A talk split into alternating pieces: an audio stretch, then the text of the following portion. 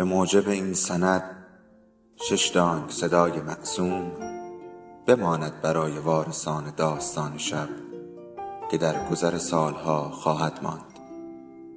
ارادتمند داستان شب.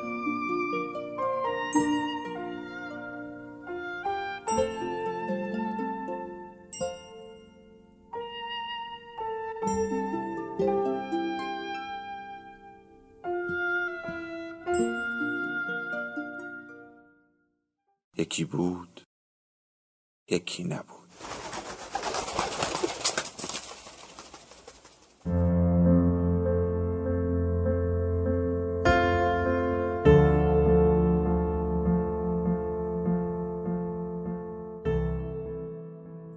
بنبست امیرافشار نویسنده و خانش مرتزا قدیمی.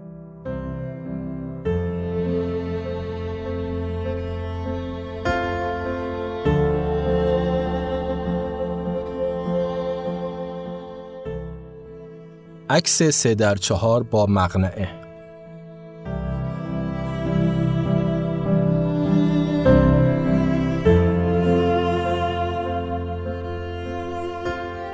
مرجان تنها دختر بنبست امیرافشار بود تا ما یعنی من سعید و مجید که دو قلو بودند مهدی که فوتبالش خوب بود و شوتهای کاتدار جالبی می‌زد تا مهدی کاتول صدایش کنیم یا مهدی ادر وقتی شبیه بازیکن معروف تیم ملی فوتبال برزیل بود فرید و مصطفی که برادر بودند ولی فرید خیلی قد بلند و لاغر بود تا نردبون صدایش کنیم و محمود که پدرش معلم دینی بود در رقابت با هم باشیم تا به قول جوانهای امروز مخش را بزنیم.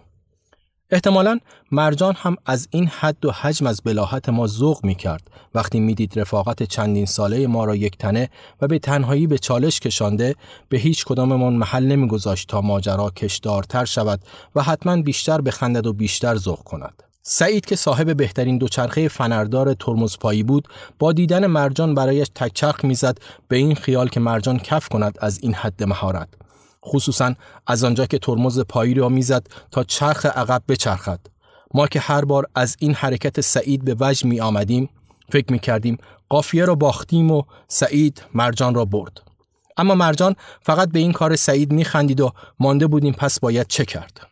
من از روی عکس سه در چهار مرجان که نسرین دختر عمویم که معلم بهداشت مدرسه او بود و برایم از پروندهش آورده بود دادم یک کوبلن چاپ کردند و دو هفته تمام از ساعت دوازده شب تا چهار صبح برای اینکه کسی متوجه نشود نشستم و بافتم. آن سالها بافت کوبلن اتفاقی معمول در همه خانه ها بود. تقریبا وارد هر خانه که می شدی یا یک نفر البته بیشتر خانم ها مشغول کوبلن بود یا یک کوبلن نیمه کاره وسط اتاق پهن شده بود.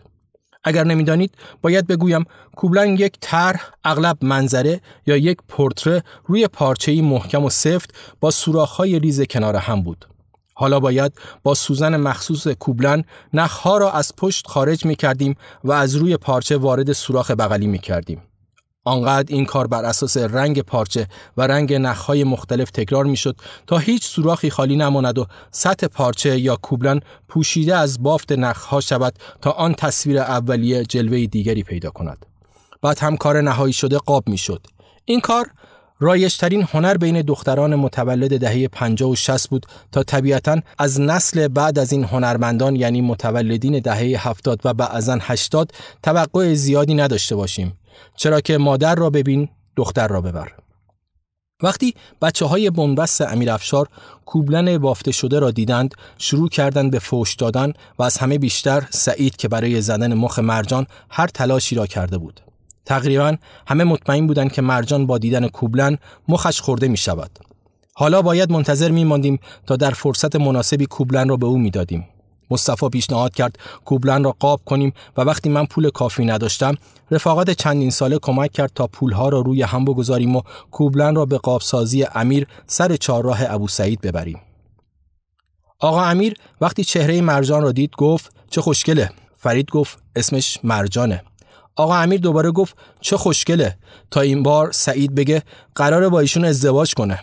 وقتی گفت ایشون با ابرو من را نشان داد تا آقا امیر بگوید کو تا ازدواج تا اون وقت هزار بار دیگه عاشق میشید اونجا بود که فهمیدم من عاشق مرجان شدم و او اولین عشق من است.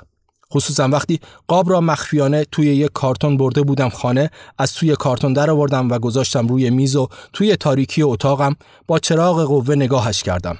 صدای آقا امیر قابساز پیچید توی گوشم. چه خوشگله. خیلی نمی‌توانستم قاب را در خانه نگه دارم. اگر مادرم بر حسب اتفاق پیدایش می‌کرد داستان می‌شد. قرارمون این شد منتظر بمانیم هر وقت سهیلا خانم مادر مرجان از خانه بیرون رفت توپمان را بیاندازیم روی دیوار خانه آنها و گیر کند تا مجید برود بالا و به خاطر همین معطل شدن مرجان قاب کوبلن را به او بدهیم حالا باید منتظر میماندیم ماندیم یک روز دو روز سه روز چند روز یا سهیلا خانم اصلا بیرون نمی آمد یا مرجان هم همراه او می‌رفت تا اینکه بالاخره یک روز تنها رفت و من هم بدو رفتم قاب را از پشت بام انباری آوردم. طبق برنامه توپ را مهدی کاتول جوری شود کرد تا لای نرده های روی دیوار گیر کند و بعد هم زنگ زدیم مرجان آمد دم در. اولش قبول نکرد مجید از روی شیارها و جای دستهای روی در بالا برود اما وقتی اصرار کردیم قبول کرد. مجید که بالای دیوار بود قاب را از توی کارتون درآوردم و با هیجان سمت مرجان که نگاهش به مجید بود گرفتم و گفتم مرجان خانم.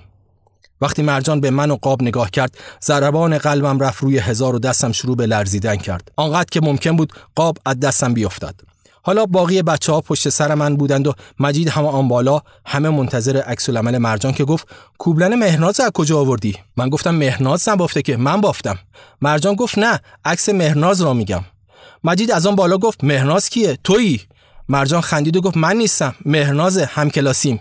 نسرین عکس را اشتباه آورده بود و ما هم که همیشه مرجان را با مقنعه دیده بودیم با آنچه در کوبلن بود دقت نکردیم. هرچند که معمولا چاپ روی کوبلن با آنچه در عکس بود هم با تفاوتهایی همراه می‌شد.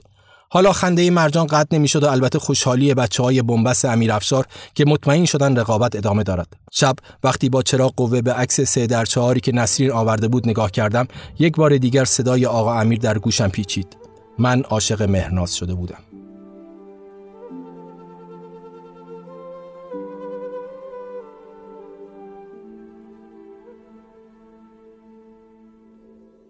داستان شب بهانه است.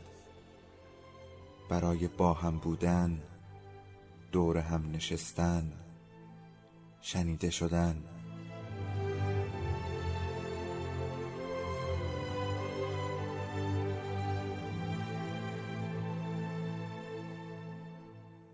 صدای افسانه ها رو میشنویم.